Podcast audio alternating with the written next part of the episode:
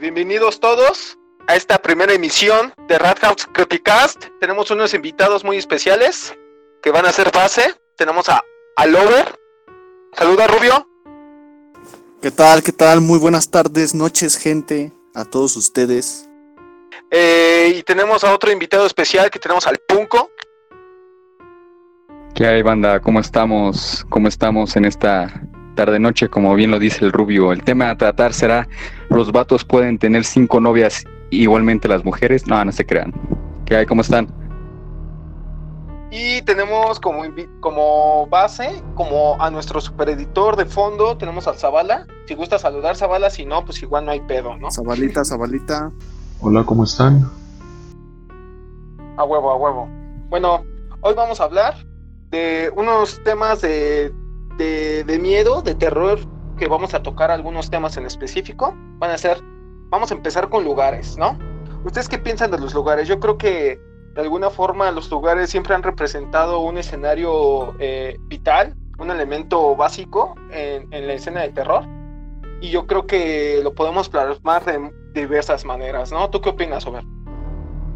Eh, pues yo creo que como todos conocemos varios lugares eh, emblemáticos que pues muchas ocasiones hasta pasan, ¿no? Eh, perduran en la historia por su significado o, cierta situación que, que ocurrió en, en, estos lugares y lo hace como más, este, pues más simbólico, ¿no? Más emblemático el hecho de que genere tanta incertidumbre y que sepas que, no sé, este, este lugar lleva ahí años y años y la historia se sigue contando, pues es muy interesante.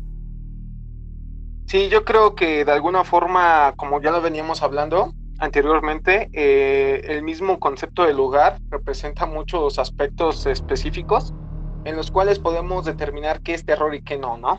Por ejemplo, desde mi experiencia, yo creo que un lugar eh, vacío creo que es primordial ya cuando te empieza a dar miedo, cuando ya estás en tu casa y dices, no mames, güey, ¿qué pedo? ¿Por qué?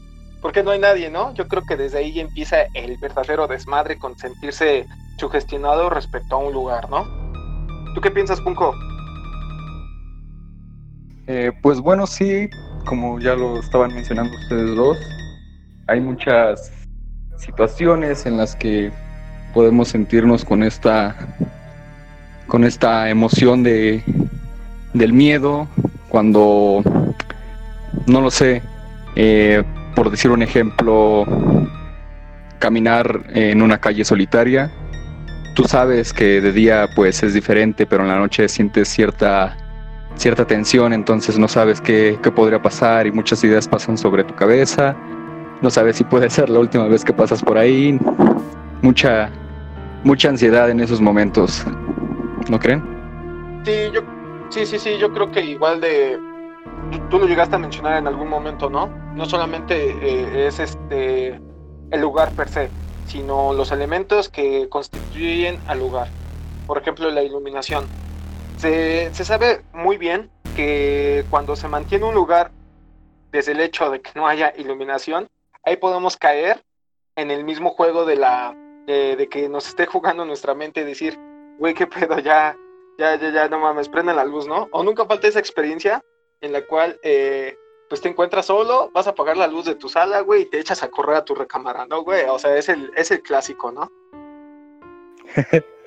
sí, sí, sí, son unos clásicos de también de la infancia, cuando estás a lo mejor en, en una pijamada con tus primos y uno se le hace chistoso apagar la luz y empezar a gritar como loco. No, nunca Inmediatamente todo. primo de Michoacán, ¿verdad? Puro pariente loco. Pero sí, además de esas situaciones, eh, como lo decías, elementos que hacen que una situación pueda tener un giro completamente loco, puede ser también las personas. Si sientes que alguien, eh, no sé, ves a alguien a lo lejos, piensas, no sé, me va a atacar o qué puede que, me haga, sientes más, más el, ese miedo de hacia terceros, de ya no solo te haces como supersticiones de, de algo paranormal, sino que ya también es un, un miedo a los vivos. ¿no? Ok, que sí, sí, igual por ejemplo, eh, otro elemento eh, es el ruido, ¿no? No es lo mismo que, que estés solo en casa y que afuera eh, pues haya una feria, por ejemplo, ¿no? Una fiesta, que realmente no haya nada y no escuches ni madres, güey. Porque incluso podemos saber que cuando ya estamos sugestionados, ya cualquier cosa ya es ruido, o sea, ya dices, no mames, güey, ya te pones a rezar. Entonces, yo creo que eso es algo primordial, güey, en el ruido. No sé qué piensas, Over. Eh, bueno, ya que estamos hablando de esto de los elementos, yo creo que el factor eh, miedo más, eh, más importante en, cuando, en cuestión de lugares es este el, el estar solo, ¿no? El sentirse que no hay absolutamente nadie en tu alrededor, porque pues yo creo que esa situación tal vez es lo que incomoda a muchas personas, el miedo a estar solo, el que no haya, pues ahora sí que ni, ni peatones, ni nada, ¿no? Este, podrías estar a lo mejor en, en la escuela, por ejemplo, y que no haya un alma, que no se escuche nada, eh, pues eso te pone en una situación bastante, bastante incómoda. Al igual como dices, este, esta cuestión de, del sonido, de, de los ruidos, eso, pues creo que es más como, pues alimentar a la propia sugestión, ¿no? O sea, en vez de aliviarte el hecho de que escuches, no sé, este, que sepas que estás solo y empiecen a sonar los pasos, que te tocan puertas, que a lo mejor unos pequeños susurros. No, pues en ese momento ya, pues uno ya se siente acá que se, se le va a salir el corazón, se va, se va a infartar ahí, no manches. Pedo, güey, te se te sale, güey. Sí, no, pues este, ahí le rezas a todo, o sea, seas ateo, lo que seas, ya lleva mediocito, porque no manches, o sea, sí se pone muy, muy tenso, ¿no? La pesado, situación. ¿no? Sí, sí, yo creo que pues de alguna forma eh, también depende de cada quien. A lo que quiero llegar es cómo el, el factor del lugar eh, suele jugar, ¿no? Jue- Juega un elemento clave para que nosotros empecemos ya con esta sugestión. Quiero resaltar que como pues hemos vivido cada uno experiencias juntos, eh, los lugares, ¿no quisieras platicarnos acerca de estos lugares, Over, a los que pues nos, nos planteaste llevar alguna vez cuando estábamos en esto, lo del recinto sagrado, cuando pues eh, empezábamos con, con este proyecto de generar algo de terror. ¿Recuerdas esos lugares que como que veías algo en ellos que marcaban una diferencia entre decir, es que aquí sí da miedo, güey, y aquí realmente me parece un lugar perfecto para empezar a grabar? Eh, yo creo que en estas partes lo que lo hace interesante es este el hecho histórico del lugar. Porque, o sea, estamos hablando de, de que puede ser hasta lo más, no sé, lo más absurdo, por decirlo así, eh, un lugar que tal vez una persona diga, ah, chinga, pero pues eso no es lo clásico, ¿no? O sea, uno cuando habla de terror, pues asocia este, que las casas embrujadas, que los castillos o cosas de ese estilo, ¿no? o el bosque, eh, ¿no? Ah, incluso los bosques, los bosques este, a oscuras, siempre el elemento de- que todo es en la noche, eh, los días lluviosos, o sea, todo, todo, todo es muy, este, eh, muy apartado del género. Y yo recuerdo que cuando estuve buscando estos lugares, este, realmente algunos parecían, pues, vaya, o sea, simples calles, ¿no? Que todos los días transitan por ahí y, ni siquiera sabes la historia de ese lugar, ¿no? Claro. Eh, por ejemplo, había uno muy, yo creo que es uno de los muy conocidos, que es esto que le dicen la casa de la tía Chole. Sí, el clásico, Esta ¿no? Casa en Chapo, que- sí, en la tercera sección del, del bosque de Chapultepec. que nunca llegamos. es una casa, o sea, sí, eh, intentamos llegar y nunca, nunca dimos con esa casa. Sí, sí, sí, pero- recuerdo.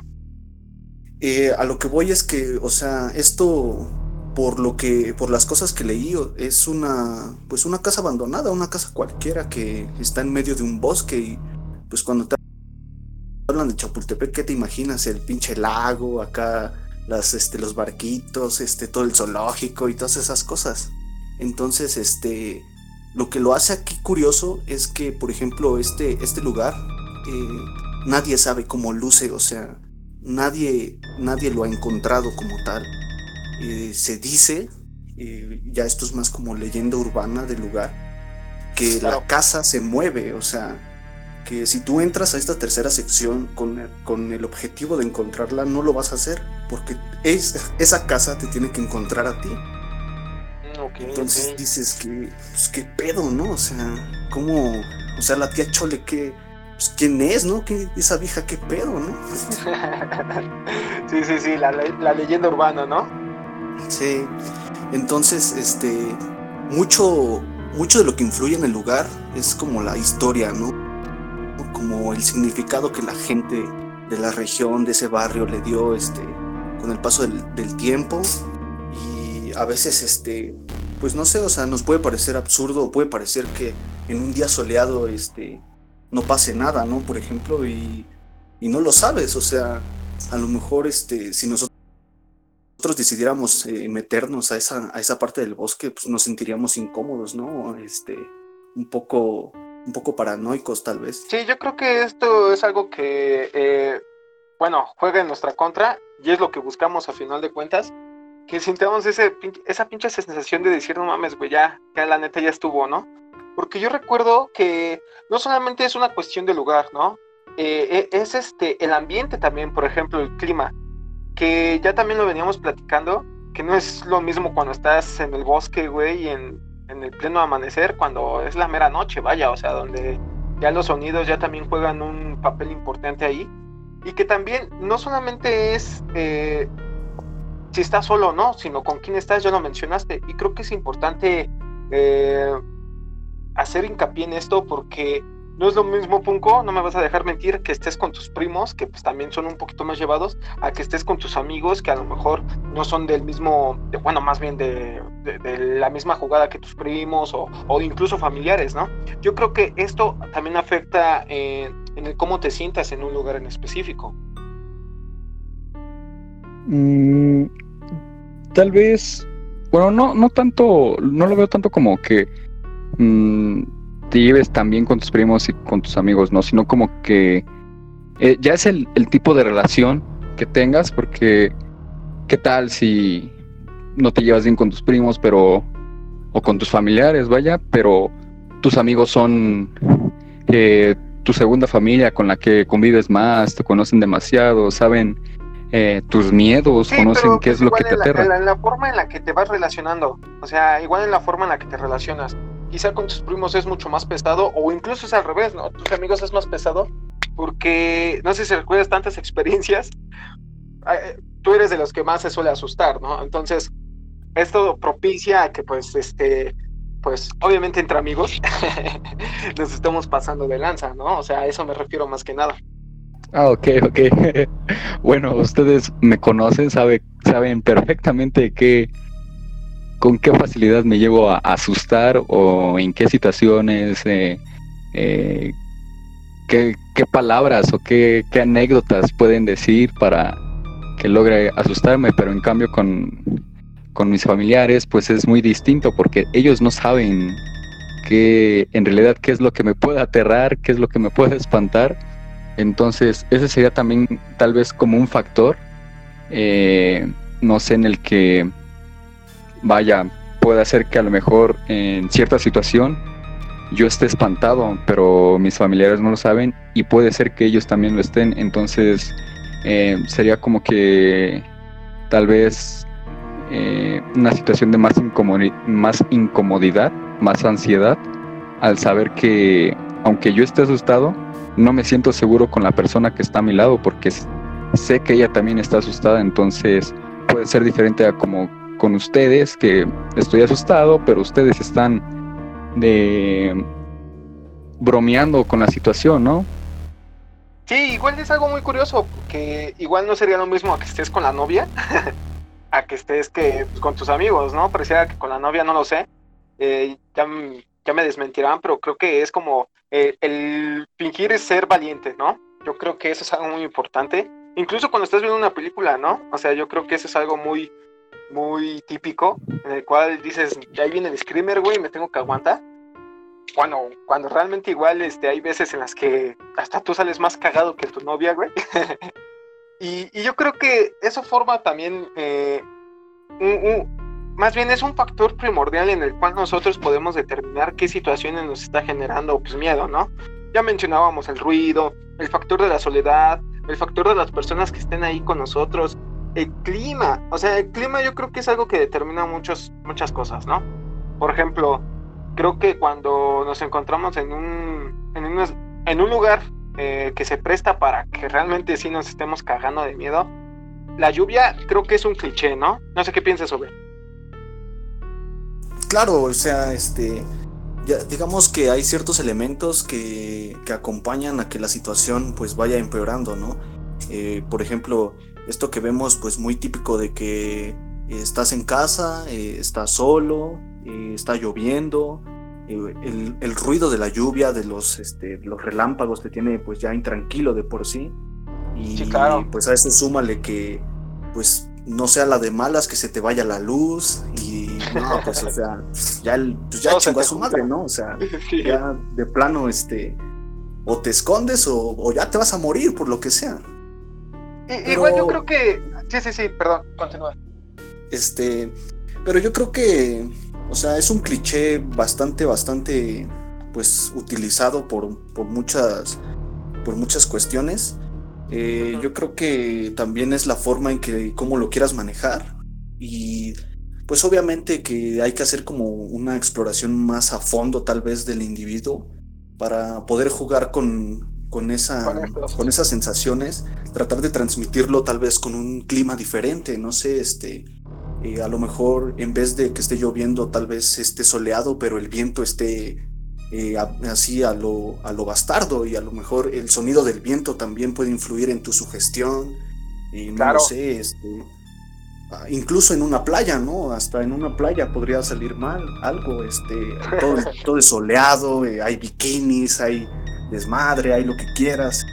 Sí, sí, sí, festival de sangre, ¿no? sabes, este, sí, o sea, que de repente algo, pues no sé, te jale las patas ahí en la arena o, veas algo que alguien pálido, ¿no? En medio bronceado, pues dices, ¿qué pedo? yo, creo que pues de alguna forma eh, todo esto eh, también te viene de los gustos de cada quien, ¿no? A lo que voy es, de alguna forma, aquellos que pues disfrutan el terror así como nosotros, cada quien a su manera, ya lo hemos platicado, y que pues el verdadero miedo es el verdadero miedo a lo desconocido, que realmente nos pone los, los pelos de punta. Pero quisiera resaltar acerca de la la originalidad de, ciertos lugares en los cuales tú dirías, no mames, ¿es en serio que aquí puede dar miedo, güey? Por ejemplo, nosotros lo podemos ver reflejado pues, en novelas, en películas, en estos medios de reproducción y de historias en los cuales pues nosotros hemos conocido el terror, ¿no? De diferentes formas. Ya lo mencionaste, la playa. No es que tú hagas una película, incluso si tú me llegas a hablar acerca de una película de terror en la playa, pues sonaría como refrito, ¿no, güey? Pero yo, creo que si alguien sabe jugar acerca de todos estos métodos, son muchos autores y muchos y, directores de películas, escritores vaya también, porque creo que cuando empiezan a escribir historias en otros ámbitos, e incluso le agregas el, el, factor realidad, ya se convierte en una ciencia ficción de terror, ¿no? Por ejemplo, Alien, que e, es un factor en el cual el lugar es el espacio, es una nave espacial, güey, y estás en la mitad de la nada y que esta criatura con estas, pues, eh, no sé, eh, rasgos específicos, como, como lo es este que ni siquiera ve, que totalmente se guía por el calor y bueno, ya, ya sabes, ¿no? Por todo lo que se determina.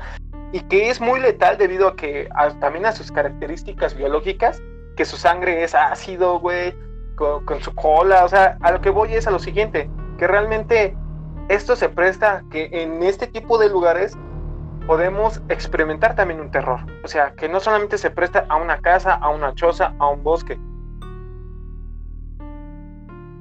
Sí, yo creo que más que nada eh, es cuestión como de, del sentido que le quieras dar al lugar. O sea, eh, si tú estás creando una historia, por ejemplo, de, de, este, pues, de este tema, eh, yo creo que ya depende tanto de la creatividad del autor como para eh, manejar ese, ese escenario y poder pues volverlo incómodo, ¿no? En, esos, en esos tiempos de Alien, pues muchos no se imaginaba que si existían estas, pues, estas cosas, pues, lucieran así, ¿no? Todos eran con esa imagen del el marciano verde, ¿no? De ojos grandes, así delgado, que, hasta se ve gracioso. Y ves esa película y madres, o sea, esa cosa hasta está toda babosa, ni asqueroso, ¿no? O sea, fue, un, fue una pesadilla nueva, ¿no? Entonces, creo que influye mucho la creatividad, pues ahora sí, eh, del autor en cómo quiera manejar el escenario, porque como pues sabemos, eh, yo creo que esta situación de regresando a lo de la casa, a lo de la lluvia, eh, me imagino que es la situación más típica, ¿no? Para, para incomodar a una Incluso persona. Incluso se podría decir que es la más vivida, ¿no? Sí, este, yo creo que es lo más, como que lo más aterrizado posible a, una realidad en cuanto a que muchos pues de nosotros a lo mejor eh, viven solos o, se quedan solos mucho tiempo, entonces es como más real, ¿no? Por decirlo así. Pero, ¿qué pasaría este, si, si un autor jugara con elementos o con estos mismos elementos, pero en una situación diferente, una que, no te esperes, ¿no? Que de plano te desconcierte totalmente. Eh, eh, por ejemplo, alguien realmente te da miedo ir al espacio, ¿no? Este, niños querían ser astronautas y vieron eso, pues, murió ese sí, yo creo que depende también de muchos factores, pues aquí le agregamos un personaje, güey, ya que luego lo, lo, retomaremos, pero creo que es a lo que realmente nosotros podemos identificar cómo sentimos el terror, cómo sentimos ese miedo.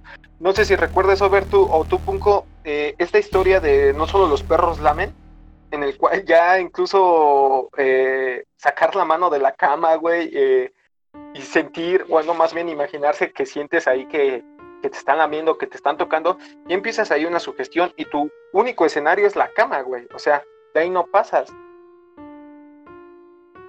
Sí, también esa, esa historia creo que ya es, es demasiado conocida, de no todos, que te esperas, uh, no te esperas esa, esa sensación de que de repente algo te toque cuando tienes una mano fuera de la cama, un pie fuera de la cama, incluso con ilustraciones, eh, ya sabes, memes, todo eso.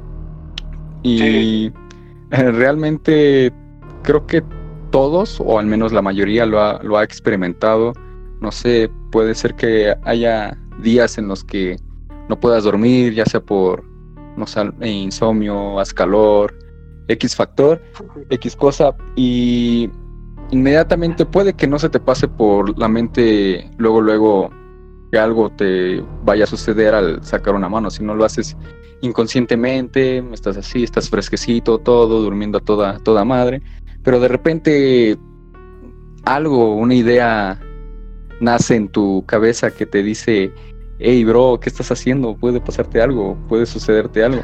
Sientes esa incertidumbre inmediatamente y tu, tu reacción solo es hacerte bolita y, y protegerte, ¿no? Sí, yo creo que pues hemos experimentado todo eso. Incluso eh, esto nos lleva al siguiente tema de qué es lo que, qué cosas en específico a nosotros nos dan miedo. Yo creo que de alguna forma, eso lo que mencionaste de la incertidumbre, es el martirio, ¿no? ¿Quién se dice que la incertidumbre es lo peor que le puede pasar al ser humano? Y de alguna forma aquí se cumple, porque ni siquiera sabemos qué va a pasar, es una ansiedad, ni siquiera es una, una angustia, sino que es una, es una, bueno, sí, más bien, a menos que te haya pasado, pero en sí es una ansiedad que te genera al saber qué, qué es lo que está ahí, ¿no?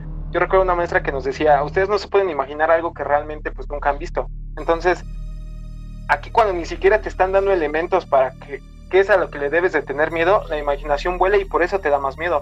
Ya lo retomábamos hace, hace tiempo, más bien este, con unas historias, como lo era La Bruja de Blair, que esta película puta, este, desmadró en taquilla, pero por algo desmadró, porque aparte de que venía con un nuevo formato que era el footage, eh, nunca nos dejaron ver a la bruja. Quizá en las nuevas ya la empezaron a meter, pero el factor que realmente empezó a sugestionar a la gente era esto, ¿no? Al igual, por ejemplo, el fenómeno que sucedió con eh, Actividad Paranormal, también en la primera película podemos ver que hubo ciertas situaciones en las cuales tenían los mismos elementos, ¿no? Sí, claro, podría decir que también se, de, a partir de, de, esa película, o bueno, ese concepto de película se reinventó un poco el tema de, de los seres sobrenaturales o, no sé, personas que poseían ciertos poderes, porque anteriormente, no sé, antes teníamos películas sobre asesinos, eh, todo ese, este cine slash. y Ajá, slasher. Con esta película lo que se buscó fue como que reinventarlo, ¿no? Como que se, como que evolucionó de cierta forma en la que mm, el título era el proyecto de la bruja de Blair, pero en sí durante toda la película no te mostraron ninguna bruja, solo te mostraban eh, todas las situaciones por las que los tres protagonistas vivían, escuchaban cosas, vivían cosas extrañas, eh, temas de vudú, por ejemplo, que también se estaban manejando, y la locura que los personajes pasaban eh, por cuántos días estuvieron perdidos, más o menos, unos tres, tres días, ¿no? No recuerdo bien. Tres, tres días. Y al final de la película, no sé, sin los que nos escuchen no la hayan visto, voy a hacer un spoiler. Pero al final de la película tú esperabas ver a la bruja bueno, y. clásico, ¿no? Sí.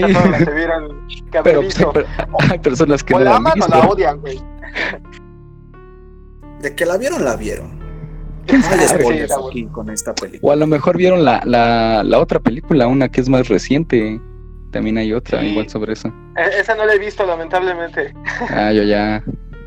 De hecho, vi primero la Pero- segunda y después la primera. Pero bueno, a lo que iba es que Sí. no, no te esperaba, lo que te esperaba era ver a la bruja, pero no aparece, o sea, solo se queda en una toma en la que el personaje, uno de los personajes está como que al fondo, eh, poseído o no sé, y ahí queda la película, ¿no? Ahí acaba. Sí, yo, yo creo que eh, podemos destacar de todo eso, de lo que hemos venido hablando, que igual ya lo llegábamos a hablar, acerca de que el, el miedo, el miedo va de la mano con el misterio. No hay miedo sin misterio. Por eso se dice que el, pues, el gato murió, ¿no? Por la misma curiosidad. Yo creo que pues de alguna forma hemos todos experimentado ese mismo misterio. Es por eso yo creo que igual lo hemos consumido porque esto es lo que nos genera, ¿no? Nos generaba la misma experiencia, pareciera que era algo que era un círculo en el que queríamos disfrutar el mismo, el mismo terror. También lo llegábamos a platicar, ¿no? Que, ¿Qué es lo que no hemos podido enfrentar para que realmente nos siguieran dando miedo ciertas cosas? Y es a lo que también vamos a, a- a tocar, ¿no? Mm, yo personalmente creo que sí me dan miedo ciertas cosas, sin embargo ya tampoco me asusto tan fácilmente cosas que me, realmente sí me dan miedo es, en algunos momentos, es no tener control de mí mismo.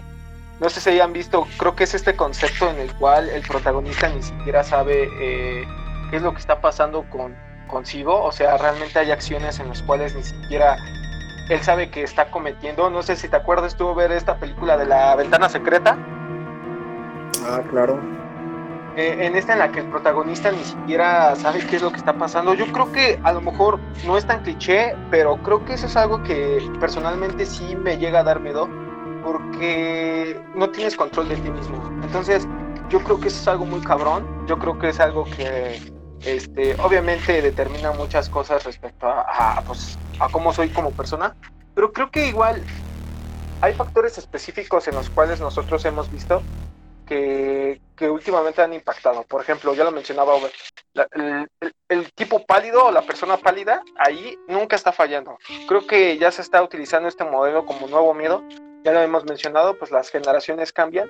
Y creo que algo de eso realmente todavía lo tengo en mente, porque no por nada creo que pues a mí me encantan este tipo de historias, como las crepis, las creepypastas, porque lo que te dejan es volar tu imaginación te imaginas todo, es como escuchar al igual un podcast, ¿no? Nada más que estás escuchando una historia y hace que tu imaginación vuele. Y lo más interesante es como todo, todas estas historias las plasmas o las más las aterrizas a tu vida. Yo creo que igual de alguna forma se me hace muy interesante, ¿no? Creo que algo que también llega a destacar uno de mis miedos es, por ejemplo, yo vivo en una avenida y, y enfrente hay un autolavado. Recuerdo que una vez escuché una historia de un payaso y ya saben que los payasos no están trillados, ¿no? Pero creo que de alguna forma eh, que yo me asome por mi ventana de mi recámara y vea enfrente un autolavado vacío, porque se queda vacío, o sea, nadie pasa, y ver a una persona nada más que, me, que esté ahí parada, yo creo que ya empieza a generarme a mí personalmente, pues ahí este, pues cierta ansiedad, vaya, ¿no? No sé qué pienses sobre. Sí, este, concluyendo esta parte de los lugares, eh, como ya mencionaste, esta pequeña historia de, no solo los perros lamen, creo que podemos decir que, no importa la dimensión o el significado tanto del lugar, sino eh, la profundidad o el miedo que te puede generar. Y como lo dices, o sea, el escenario aquí lo único es tu cama, y podría ser cualquier cosa, puede ser tu baño, tu cocina, este, el baño de tu amigo, etcétera. Cualquier lugar, eh, mientras la situación se ponga más y más incómoda, eh, realmente pues te hace perder, ¿no? Te hace perder a veces la cordura, este, el sentido, la razón de todo. Y pues sí, como lo mencionan, este, yo creo que mientras, mientras menos veas, es, es mejor en este caso de, del miedo, porque eh, lo, que, lo que lo hace tan, digamos que, mm, tan, tan bueno, ¿Intrigante? tan intrigante es que este, el hecho de que tú escuches algo y no sepas qué es, o, o que sepas que hay algo que está abajo, por ejemplo, que alguien lamió tu mano y de antemano sabes que no es tu perro, o sea, este, creo que eso es lo que más este, eh, alimenta esa ansiedad. O que no, tienes perro. Te pone o sea, no tienes perro y dices, pues qué pedo, ¿no? ¿Quién está ahí abajo? Y este. Y eso, eso es lo que, eso es un factor muy grande, ¿no? Porque a final de cuentas el miedo, pues, es este estado de alerta y de cierta forma son nuestras propias inseguridades, ¿no? A, lo, desconocido tal vez o a, a ciertos elementos que nos desagradan, situaciones que siempre estamos tratando como de evitar por lo mismo, ¿no? Porque no queremos lidiar con ello. Entonces, si, esta, si este miedo, si, esta cosa que te está acosando eh, está más bien en tu cabeza en vez de aparecer y asesinarte ya de golpe, creo que es mucho peor, ¿no? O sea, eh, la historia logra un cometido mucho más grande de esa manera. Sí, yo creo que eh, pues de alguna forma cuando sabes jugar con todos estos elementos te provoca sensaciones que ni siquiera lo piensas. No por nada el, el género de terror nunca va a morir en los libros. Bueno, eso es lo que se dice porque hay tanta imaginación ahí plasmada que ni siquiera se enfoca en un mismo género. O sea, vas mezclando otro tipo de, de géneros literarios, por ejemplo el thriller.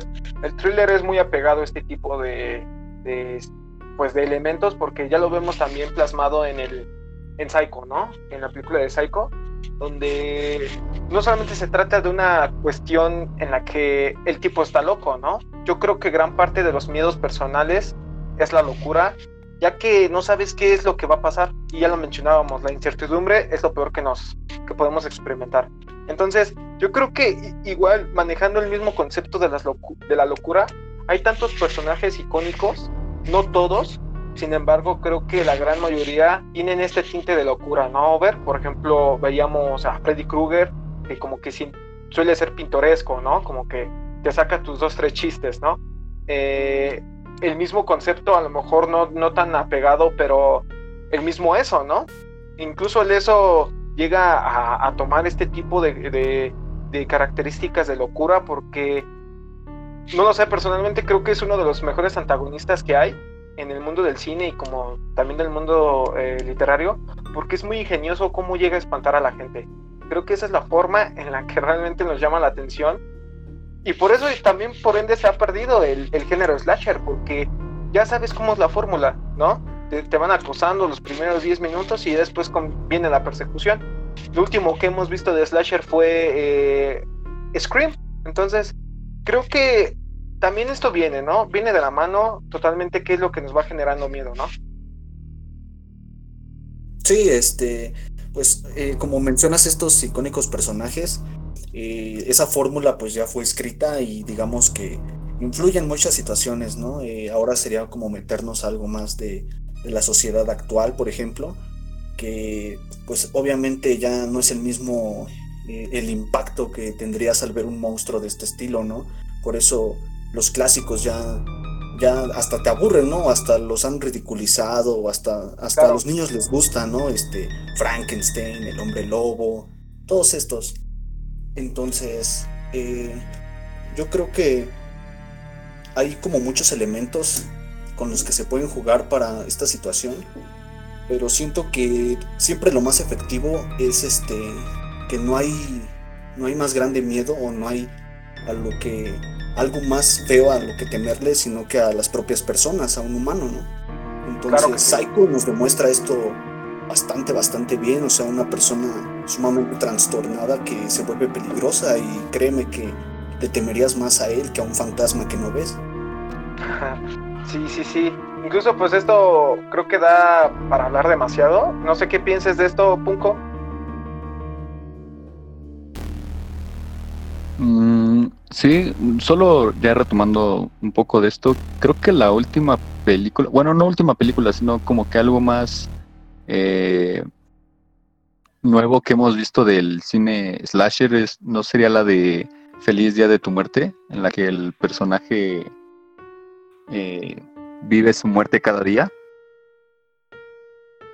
Bueno, es que... Esa, película, este, perdón, pero eh, a lo mejor parecerá tal vez un poco, un poco tonta, ¿no? Pero a pesar de que eh, regresamos al típico cliché del asesino que está buscándote hasta que, que busca a la rubia hasta matarla, eh, creo que lo manejó bien con el hecho de mezclar un poco la ciencia ficción, como ya lo decías, que, que siempre en estas historias tenemos de la mano otros géneros, como el thriller, y aquí la ciencia ficción eh, funcionó muy bien este, con el hecho de que ella tenía que revivir el mismo día, morir en la misma situación una y otra vez hasta resolverlo. Eh, creo que ahí es cuando nos damos cuenta de que eh, todavía hay muchos elementos con que jugar ¿no? para, para hacer algo muy bueno. Sí, incluso por ejemplo, creo que de alguna forma hemos visto algunas películas con tintes interesantes. A lo mejor no tiene gran difusión, ¿no? Eh, el cine de terror en la crítica, vaya, porque de, que algunas son taquilleras, son taquilleras. Pero, por ejemplo, si ya nos estamos enfocando un poco más en el ámbito del cine, creo que hay muchísimas películas que juegan con elementos importantes, incluso no me lo van a creer, ¿no? Eso yo creo que es algo ya tan personal, pero ves que se dice que el cine este, de culto era tan malo que se volvió un clásico, pero es que esa es la cuestión, ¿no? Se arriesgaron a hacer un nuevo cine con el mismo género, reinventaron, trataron de reinventar, que da una idea diferente, ¿no? Y estas ideas diferentes recaen en a lo mejor películas mejores, ¿no? Yo creo que pues de alguna forma el género slasher es, es icónico en el terror, porque juega con un, con un miedo realmente casi de, ya lo mencionábamos, ¿no? Con la, definición de terror que se apaga todo y lo único que sobresale es tu instinto de supervivencia, porque lo único que quieres es esa parte de la situación, güey. Al igual, por ejemplo, en todas estas... Eh, sí podemos vivir ciertos martirios, ya lo mencionamos alguna vez en una plática que, por ejemplo, en el libro del exorcista, un clásico, que para mí es creo que la única película de terror que universal, creo que ninguna la ha podido superar, que realmente también hay, hay mensajes subyacentes en la misma película que a lo mejor no todos lo logran ver, ¿no? Lo superficial podremos decir que, el, que Regan, la niña poseída, es lo más, es lo más típico, vaya, o sea, que desde ahí ya se, se va formando un estereotipo. Sin embargo, hay mensajes que subyacen que realmente es lo que está impactando en la historia. Yo podría destacar uno que podría ser eh, cómo la mamá, eh, la mamá de Reagan, realmente está sufriendo, realmente quien sufre toda la película es ella, porque ni siquiera, o sea, ni siquiera vemos el sufrimiento de la misma Reagan, vemos el sufrimiento de la misma madre, cómo se angustia, qué es lo que ya ni sabe qué hacer. Imagínate, tuvo que, que romper ciertos estigmas en ella, porque no sé si recuerdan que pues ella era atea, eh, y, ya empieza a, cuestionarse ciertas cosas que anteriormente no se había cuestionado. Pues eh, em, con lo que nos decía sobre la película del exorcista, creo que eh, en lo personal para mí aún tiene cierto impacto, ya que recuerdo que cuando de las veces que la pasaban en, en la tele, solo veía ciertos, ciertas escenas porque, eh, no sé, no me incomodaba, sino que me empezaba a sugestionar, ya que al ver que la chava, o bueno, la, la niña era poseída, eh, yo Exacto.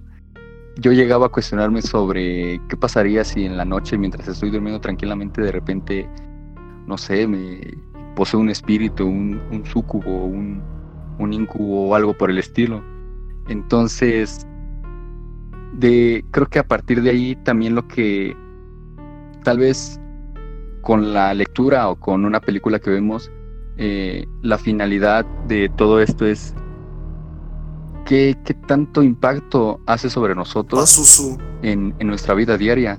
Por ejemplo, ah, con las películas de los asesinos, en las que alguien de la nada puede aparecerte y matar.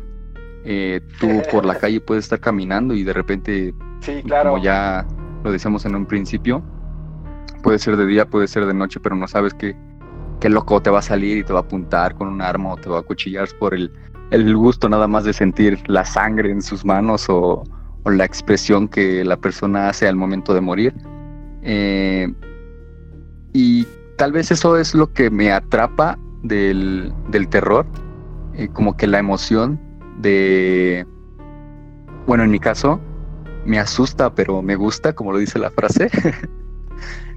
y Sí, o sea, sientes esa, ese tipo de, como no sé, no sé cómo decirlo, de éxtasis, al sentir que tú estás como, ok, sé que me voy a espantar, pero veamos qué sucede. O sea, el, misterio que ya lo mencionabas tú, Master, el misterio de, saber qué, qué, es lo que va a pasar a continuación es lo que te mantiene ahí atrapado, eh, ya sea con la lectura, un libro o una película.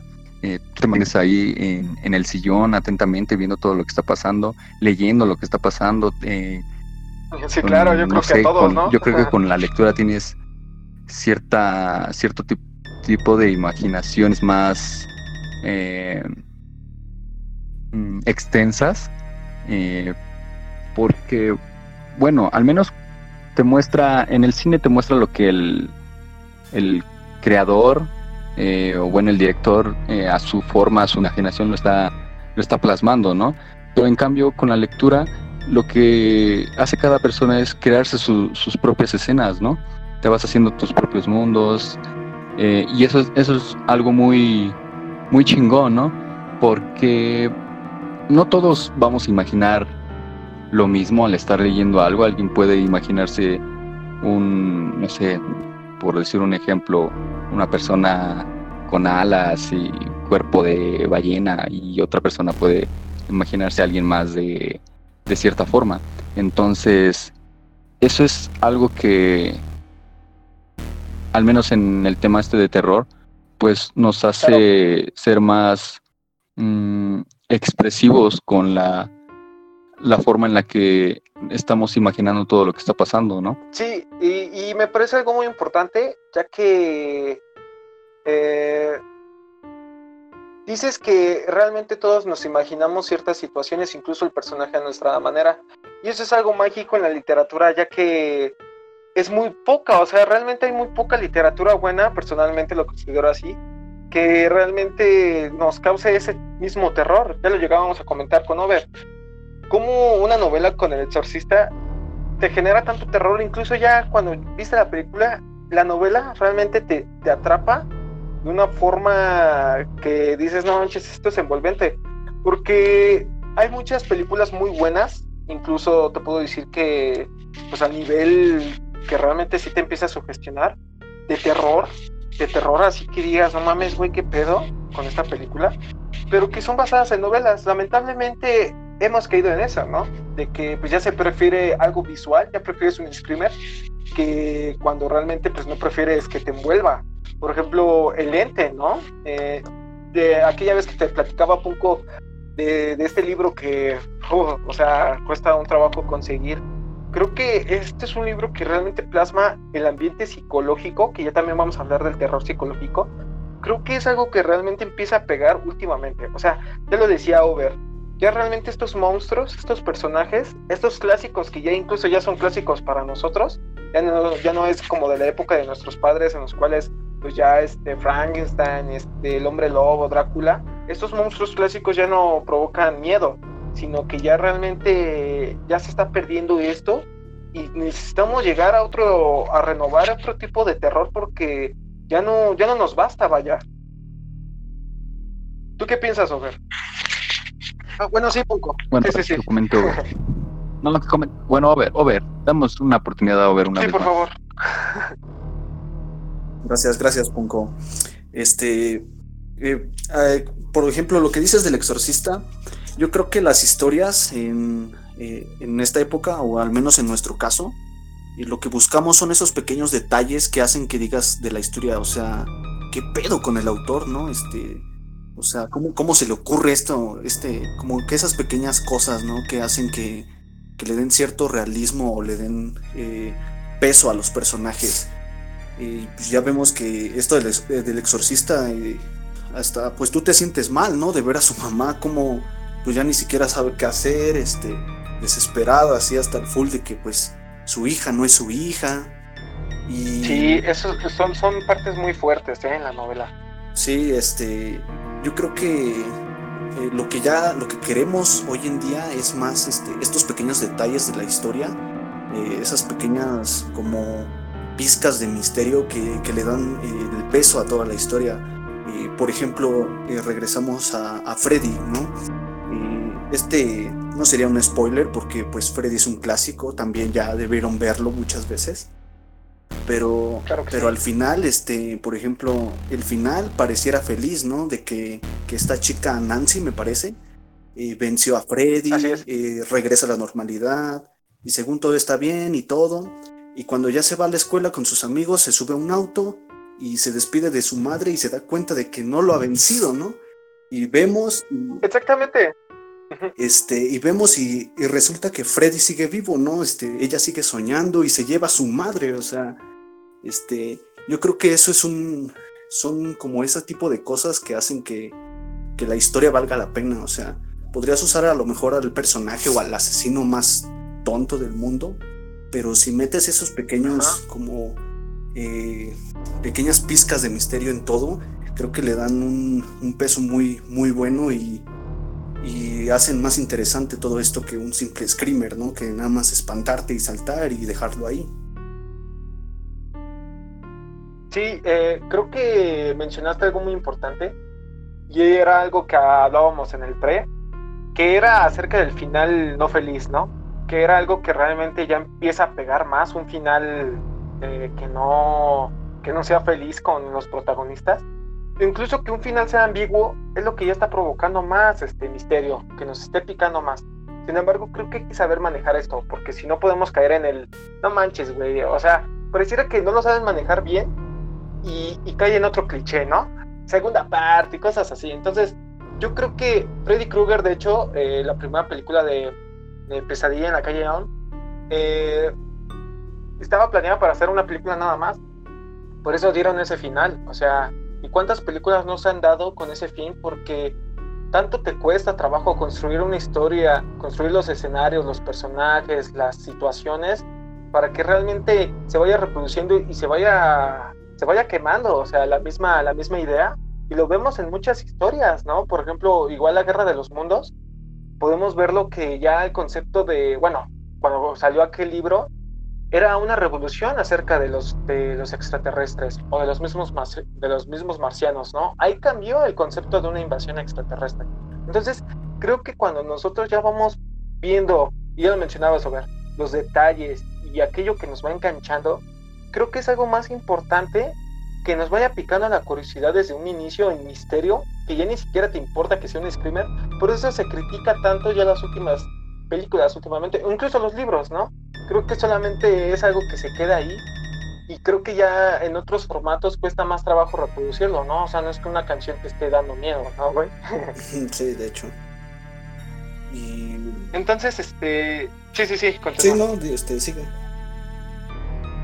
Entonces yo creo que de alguna forma eh, hemos perdido, bueno, personalmente siento que le he perdido cierto sabor al terror, porque ya solamente me puedo, puedo seguir leyendo historias, ¿no? Puedo seguir leyendo historias y, y es lo único que me llega a llenar. Anécdotas, lo llegamos a platicar también en el pre, estas historias de pueblo, como lo de los nahuales, algo más tradicional, pareciera que ya te llena más que una historia típica, ¿no, güey? creo que tiene una mejor construcción, hablábamos de ciertos elementos y ni siquiera es una situación en la que te quieran espantar fijamente, sino que la situación se presta, como esta historia que les platicaba del tipo que, que le dijeron que no viera, que si iba por tal camino y se encontraba una mujer que no le viera los pies y que pues resulta que sí, se va por el camino, nunca falta la, la, historia que no, no, se cumpla con el mismo, con la misma profecía, que va y se encuentra a la, chica y le dice no me, no me ves a los pies, ¿no? O sea, yo creo que es este, e, este tipo de historias menos agresivas y que son más estructuradas lo que ya empieza a generar un miedo, ¿no? Yo creo que, bueno, o sea, tienes razón, eh, de cierta forma lo que ya buscamos es el hecho de eh, que una historia nos llene de mucho misterio, que al final, eh, o ya sea una película o sea cualquier este, eh, libro, cualquier obra, yo creo que lo que buscamos nosotros es que, que te deje un, final abierto, ¿no? Que te deje pensando en que, ¿no? Pues, ¿qué era lo que estaba siguiendo?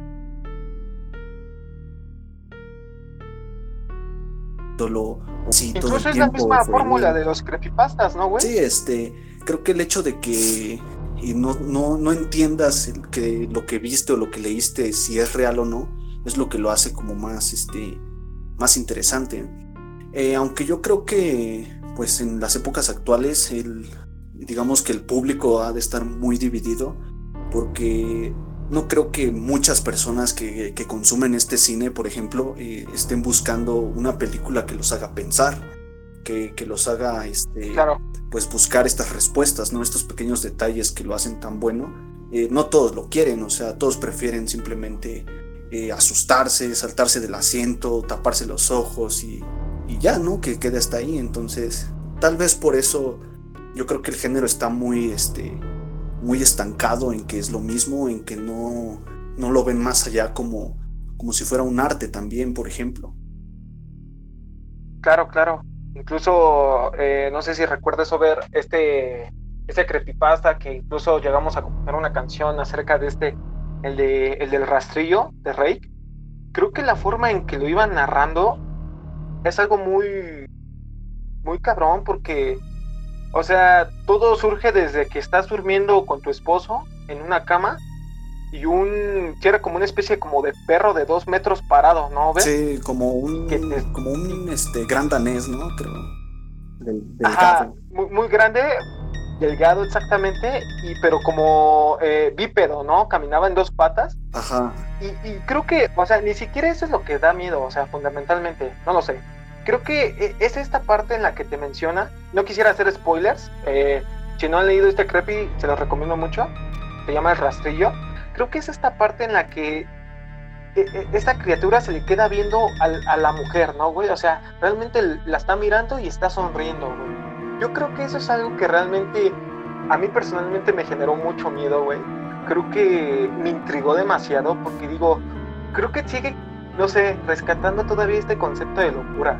Creo que todavía vamos escarbando por, por, otro tipo de temas en los cuales eh, hay una esencia, ¿no? En la que nosotros podemos ver que esta criatura no sabemos qué va a hacer.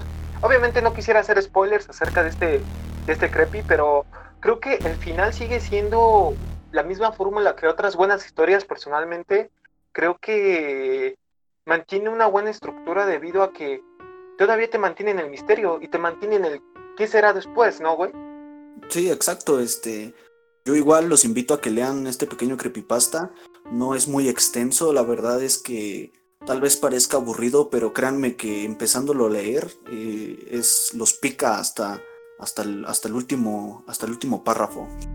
Y lo que podemos ver en esta historia o lo que la hace tan eh, impactante o tan interesante es el hecho de que está narrada de tal forma que tú pienses que sí ocurrió, o sea, que es un testimonio de una pareja que, que dormía tranquilamente y de repente apareció esta criatura y el hecho de cómo describe esa tensión de pues de tenerla frente a frente y que esa cosa esté disfrutándolo es este es lo que hace de esta historia algo tan tan bueno, ¿no? Es lo que tan icónica. Tan icónica, o sea, es un ejemplo claro de lo que, de lo que debería ser el terror todo el tiempo, de lo que, eh, lo que deberían estar buscando últimamente. Claro, Sí, porque creo que de alguna forma se cumple con cierta fórmula en todo este tipo de, pues de historias buenas. O sea, yo creo que podría sonar muy arbitrario en decir que son buenas o no, pero yo creo que cualquier persona que, que, se, que realmente lea este tipo de historias solo, o sea, no me lo va a negar, pero va a sentir algo, güey. A menos que se esté predisponiendo a no sentirlo. También eso es parte de. Eh, me gustaría hablar acerca también de otro concepto eh, me gustaría empezar con, con Punko acerca de eh, el concepto de ser acosado. Creo que que alguien te vaya siguiendo no es lo mismo como el, el mismísimo slasher. El slasher yo creo que va más destinado al si te los primeros 10 minutos, ya lo mencionábamos, pero ya te ataco, ya voy directo a, ¿no? Pero creo que el sentirse acosado, que alguien te esté siguiendo, que alguien te vaya conociendo, conozca tus rutinas y todo esto, creo que es otro tipo de miedo que a lo mejor no es muy explícito en ciertos medios de, pues en los que nosotros podemos consumir terror, pero yo creo que es algo que todavía sigue vital y que lo podemos explotar. ¿Tú qué piensas, Puco? Mm, recordando mm, de las creepypastas, eh, me vino a la mente también eh, de este, de esta creepy de, no recuerdo el título, ajá, querida, querida Abby, ¿no? Querida, ¿cuál es el nombre? Perdón otra vez. Querida Abby. Querida Abby, gracias, gracias. Igual otro creepy o igual otro creepy basado en, ajá, y que igual basamos en una canción. Tenemos ahí puro, puro terror en nuestras letras, ¿verdad? Exacto, exacto. Ya hablaremos después de ello. bueno, recordando, recordando esta creepy, eh, obviamente la menciono porque me comentas lo del tema de del acoso, ¿no? Y de, de esto va este creepy porque trata de, del acoso. En sí, una chica viviendo en su casa, en su apartamento, y pero de, te lo narran de una forma en la que hay una persona que te cuenta toda su vida, ¿no? Y al final descubres que pues esta persona está viviendo en la casa, solo que esta chica no lo sabe. Entonces, de ahí te nace esta, esta idea en, lo que tú desconoces prácticamente, bueno, si vives solo, eh, desconoces eh, lo que pasa dentro de, tu propio hogar, porque tú estás tranquilamente haciendo tus actividades diarias en, la casa, no sé, tú qué hacer, cosas, cosas así, pero no sé, no se te viene a la mente que estás siendo visto, acosado en tu propio hogar, que es el lugar más seguro para ti, ¿no? Claro, y, de alguna forma, sí, sí, continúa, este, Punko. Nada más haciendo una acotación. Creo que de alguna forma lo que da miedo también es la estructura y cómo lo va contando, ¿no, güey? Sí, o sea, no, no es como una simple historia en la que eh, te dicen, pues, la veo diariamente, hace este tipo de cosas y ya, o sea, como si, si estuvieras leyendo una lista de, de las cosas que una persona está haciendo día con día. No, no, no. Te lo, te lo va haciendo de una forma más detallada, de cierta forma se notas como que el sentimiento que, que expresa esta persona al describirte lo, lo que vive eh, la chica a la que está observando, a la que está acosando. Y entonces creo que eso también hace que sientas esa incomodidad o cierto tipo de, no sé, también misterio, porque al menos para la chica, eh, nunca se sabe que, bueno, nunca se da cuenta de, del, del acosador y, y tú esperas como que también la sorpresa de, ok, lo descubre y ahí acaba, ¿no? Y eso también es algo bueno de, del, de las creepy, de que no tiene como que este final feliz que todos esperamos.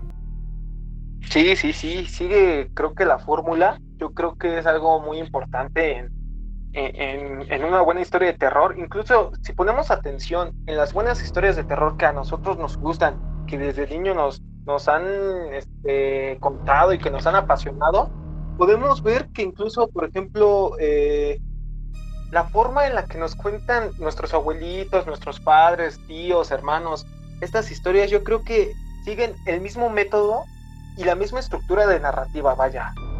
¿A qué quiero llegar? No es lo mismo que yo llegue contándote el final a que realmente te esté dejando un final abierto en el cual tú puedes pensar que incluso esa persona o el personaje te pudiera atrapar, ¿no? Yo creo que esto ya también da pie a lo que pues estábamos por cubrir el día de hoy con el podcast, con las situaciones, ¿no? Eh, me gustaría empezar contigo, Over, acerca de qué situaciones en específico te han dado miedo, porque por si no lo saben, Over escribe ciertas historias de terror en específico muy buenas, te las recomiendo. Algún día vamos también a hablar de ellas eh, en, en, este espacio. Creo que en el pre también llegó a comentar algo Over, algo muy importante, que es cómo plasmas tus miedos eh, en, en, este tipo de historias, vaya. O sea, yo creo que de alguna forma Tarántula, la, la, la banda que teníamos nosotros, eh, hemos tratado de plasmar estas ideas, estas inquietudes en canciones, ¿no? Con temas oscuros o con este con líricas oscuras, pero con ritmos alegres. O sea, a lo que voy es cómo realmente nosotros plasmamos estos miedos. Y Over, pues lo, lo ha hecho muy bien. Yo nada más tengo una historia ahí. pero yo creo que de igual manera ha habido situaciones que nos han inspirado para escribir estas, e, estos relatos, ¿no, Over? Sí, este, yo creo que eh, las situaciones, eh, o más bien las experiencias propias, son muy, muy importantes para cualquiera que quiera escribir eh, lo que sea. Pero específicamente este tema, yo siento que primero lo que lo más importante es jugar con los miedos propios, ¿no?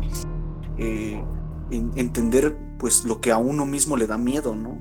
Yo en lo personal tengo, tengo mucho vértigo, eso, eso es una de las fobias.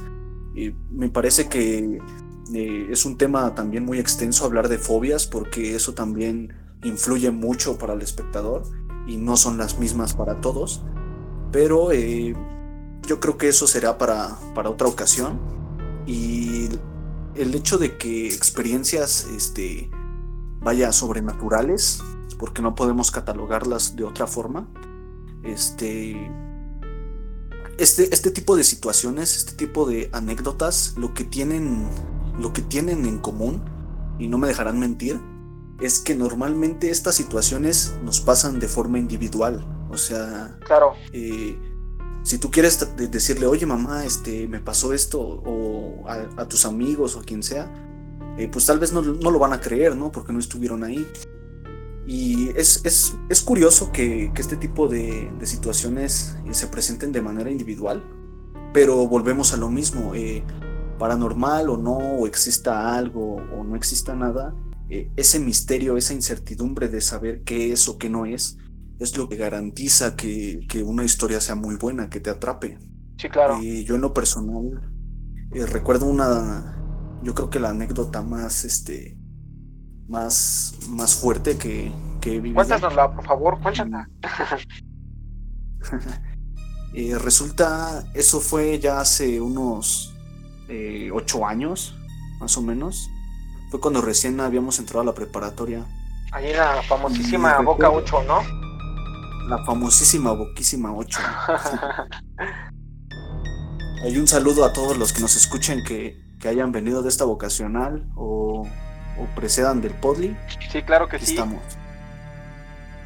Y este.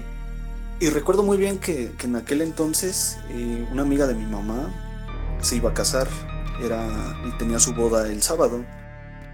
Entonces pues ya este, llegó el sábado, eh, la familia pues estaba eh, arreglando y todo, y pues yo estaba así como de, no, pues yo no quiero ir, yo la neta ni conozco a esa señora, pues yo para qué voy, me voy a aburrir, ¿no? El clásico, ¿no, Ver? sí, o sea, lo clásico de que pues, yo no, no voy.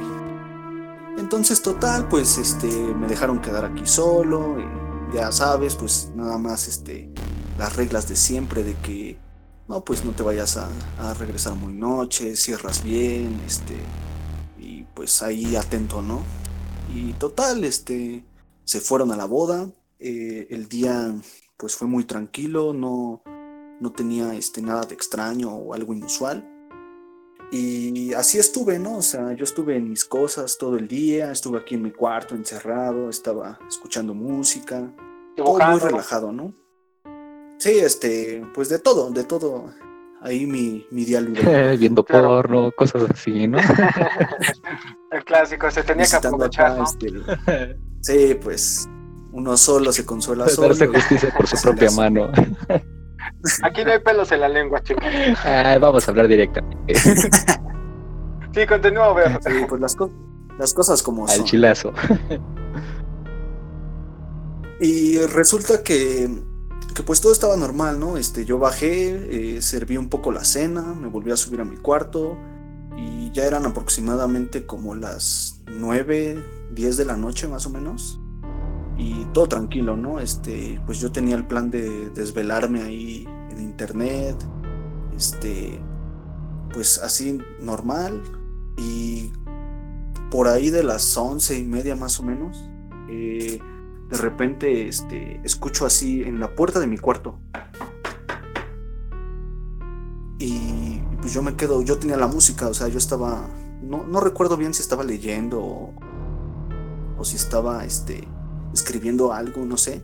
Pero pues yo en mi mente era como de, no, pues ya llegaron, ¿no? Y como tengo una hermana, este, pues yo nada más hice lo de, no, pues, ¿qué quieres? O sea, pásate. Y, y nadie dijo nada, o sea, pasó, se acabó una canción, se acabó otra canción y no pasó nada. Entonces fue así como de, no, pues a lo mejor lo escuché allá afuera, ¿no? O a lo mejor fue el vecino, o no sé. Y seguí en mis cosas, eh, todo tranquilo. Y pasó el tiempo. Así pasó otro rato, 15 minutos. Y de repente otra vez. Pero pues ahora sí dices, a chinga. Entonces yo seguía con la idea de que ya habían llegado, ¿no? Y yo grité, este, no, pues, ¿qué quieres? Este, pues pásate. Y no pasaba nada. Entonces ya fue que abrí la puerta. Sí, ahí ya empieza, ¿no? ya empezó esa ansiedad que, que, realmente ya uno ya se empieza a asustar, ¿no, güey? Sí, este, el hecho de que tú sabes que estás solo desde el principio y escuchas un ruido y tratas de buscar la forma lógica de, resolverlo, ¿no? De encontrar la respuesta.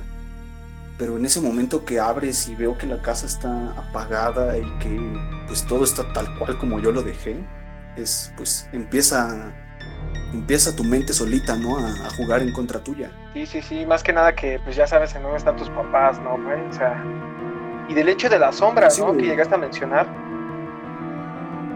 Ah, es a lo que voy, este o sea, para no, para no acabarla de chingar ese día, para si no fuera suficiente para, para sea lo que sea que haya pasado. ¿Ahí nos metes música de, de, miedo de esa bala? Digo, Para acabarla de chingar, eh, pues ya, ¿no? Cerré la puerta, seguí en mi cuarto, pero pues ya un poco más alerta, ¿no? Este, ya había apagado la música, ya me estaba preparando para acostarme. Y en eso, este, otra vez, ¿no? O sea, se escucha, se escucha que tocan la puerta. Entonces, eh, ahí mi, reacción es, no, pues, o alguien se metió, o, aquí pues está pasando algo más, más raro, ¿no? Pero todavía estaba un poco, un poco en calma, ¿no? Tratando de, pues, de conservar la cordura, de no, de no asustarme. Y pasó otra vez un tiempo y ya no se escuchó nada pasó una hora, pasaron dos, y ya todo parecía este, ya en calma, ya estaba acostado, estaba pues a punto de dormir, ya eran por ahí de las 2 de la mañana más o menos. Y entonces ahora lo que escuché fueron pasos eh, de alguien que subía por la escalera, pero subía muy lentamente, o sea, solo era una persona y escuché cómo se quedaba parada así justo este, afuera de mi cuarto, eh, parado enfrente de la puerta. Entonces, pues yo me volteé y dije, no, pues a lo mejor ya llegaron, ¿no? Pero comúnmente, esto es un pequeño paréntesis, comúnmente cuando, cuando estas cosas pasaban, eh, o más bien cuando mis padres salían y yo me quedaba solo, eh, ellos cuando llegaban abrían la puerta y avisaban que pues ya estaban aquí. Y entonces eh, ya este, pues dado que era muy tarde, pues yo pensé que, ellos ya estaban ahí, pero me esperé y me esperé y, nadie entraba, o sea, solo escuché que alguien subió, pero, pero no pasaba nada. Y entonces, este, me paré, bueno, me senté este, en, la, en, la, la orilla de la cama y me quedé así con pensando eh, con la indecisión de, no, pues abro, no abro, ¿qué hago? O sea, eh, ¿qué tal si pues es un ladrón o, algo así, ¿no? ¿no? No sé. Entonces, este, en esos momentos pues tú ya sientes que cinco minutos son cinco horas porque pues no sabes ni qué hacer, este, te empiezas a, te empiezas a alterar más eh, de forma que ya no puedes pensar bien, que pues caes un poco en pánico, ¿no? Entonces yo recuerdo que pues traté de recargarme en la, en la, en la puerta para escuchar del otro lado. Y pues nada, o sea, todo estaba así como pues X, ¿no? Eh, dije, pues chingue su madre, o sea, eh, lo, lo, pues, lo, peor que puede pasar es que alguien se haya metido a robar y, pues, yo no tengo nada, ¿no? O sea, que haga lo que tenga que hacer y pues que le lleguen. Y recuerdo que toqué el picaporte así, este, lo sujeté para abrir y escuché otra vez que golpeaban clarito, clarito. Y, o sea, yo ahí sentí como pues, un escalofrío te recorre todo el cuerpo y empiezas a sudar frío y dices, no, o sea, ¿qué, qué pedo, no? ¿qué, ¿qué, es esto? Y, o sea, fue, la tensión era tanta de abro, no abro, abro, no abro, o sea, ¿qué, qué está pasando, no? Y pues ya, este, como pude, me armé de valor. Y uno, dos, tres, y abrí la puerta. Y nada. Todo seguía apagado, todo seguía exactamente igual. No había ni una persona, no había nada de nada. Y salí y revisé la casa, revisé los cuartos, bajé todo y no había nada, no había nadie. Entonces, este, pues ya el miedo estaba muy grande, ¿no? O sea, yo dije, no, pues yo ya no duermo, mejor espero a mis papás. Y prendí todas las casas, todas las casas, todas las luces. Este, prendí todas las luces y dije, no, pues ya, este, para estar un poco más eh, tranquilo, pues de mínimo que en todo haya luz para que, pues vean que sí hay algo, ¿no? Y no sé cómo, sí, o sea, aunque, aunque nada más yo, pero pues así ya me siento más, más chido. Y no sé cómo en eso, este, eh, estoy, o sea, me dispongo a subir otra vez en mi cuarto. Eh, eh, si ustedes pues tienen el, el, gusto de venir una vez aquí, están las escaleras y justo a la puerta de enfrente es mi cuarto. O sea que si tú te asomas desde allá abajo, pues puedes ver perfectamente la puerta y la entrada.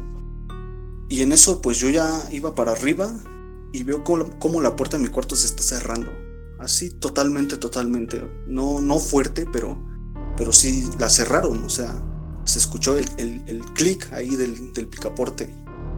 Y no, pues en ese, o sea, yo sentí como, no, no sé, o sea, como que pues me presionaban el estómago ahí, ¿no? Ahí, ahí ya se nos pues, iba el over.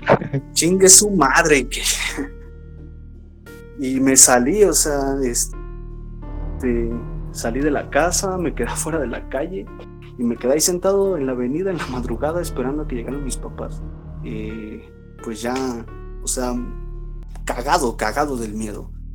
Y todavía volteo y la ventana que está pues del cuarto, eh, pues yo tenía el cuarto con la luz prendida, ahora estaba apagada. Dije, no, no, yo ya no entro ahí, ni a madrazos. Yo, yo recuerdo ver, este, la primera vez que nos contaste esta historia fue, no, no recuerdo en dónde fue, güey. La neta, si el Punco ahí se acuerda más o menos, pero yo recuerdo que, yo recuerdo que era inevitable, güey. Era inevitable sentir miedo cuando nos ibas contando esta historia, güey. Y muchas otras, ¿no?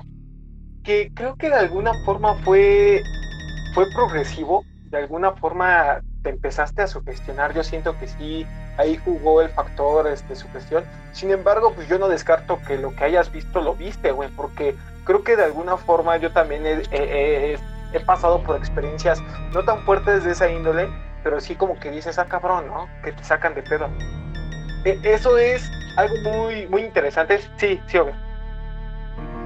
Sí, este, así, así tal cual como lo dices, eh, conforme la situación se va poniendo un poco más extraña, digamos que eh, en un principio pues uno trata de buscar la, la respuesta, ¿no? La respuesta lógica a lo que estás viendo. Y, y, tratar de, pues, de entender que a lo mejor hay cosas que están eh, en tu imaginación o, o, que todo es producto de tu imaginación, ¿no?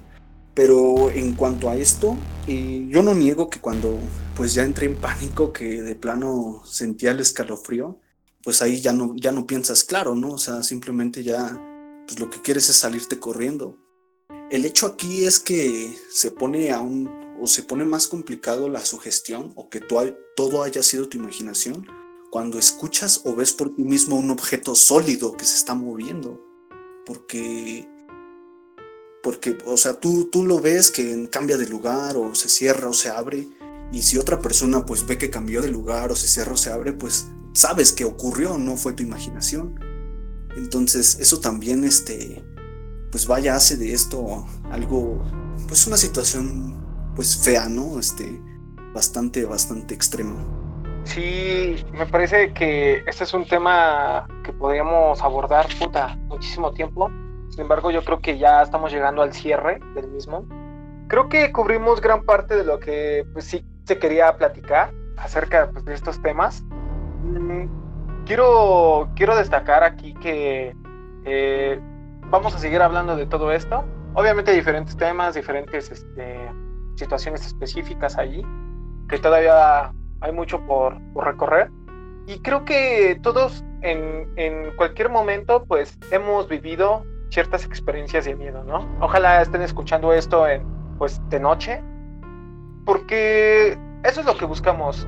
Llegamos a hablar acerca de, eh, en el pre, cuando estábamos haciendo, pues, eh, calando el tema y la fluidez, etcétera, el sonido, en preproducción. Creo que algo importante, y lo llevábamos a comentar igual con, con Over y con el Punco, creo que el hecho de que se queramos sentir esta, esta sensación de miedo, también es algo que nos va liberando, ¿no? O sea, es como cuando nosotros estamos llorando y después de, de, la tormenta viene la paz, ¿no? Y creo que suele pasar esto, obviamente cuando lo vemos de una percepción adecuada, con las personas adecuadas, porque no es lo mismo que yo vea una película de terror con mi hermano a que lo vea con ustedes, porque creo que es más complicado verlo con ustedes, más que nada por, por el ambiente en el de pues no sé si recuerden Midsommar Over Punko, en el cual, puta, era, este, es, un, es un peliculón, pero cuando estás entre amigos, puta, o sea, se siente totalmente diferente, ¿no?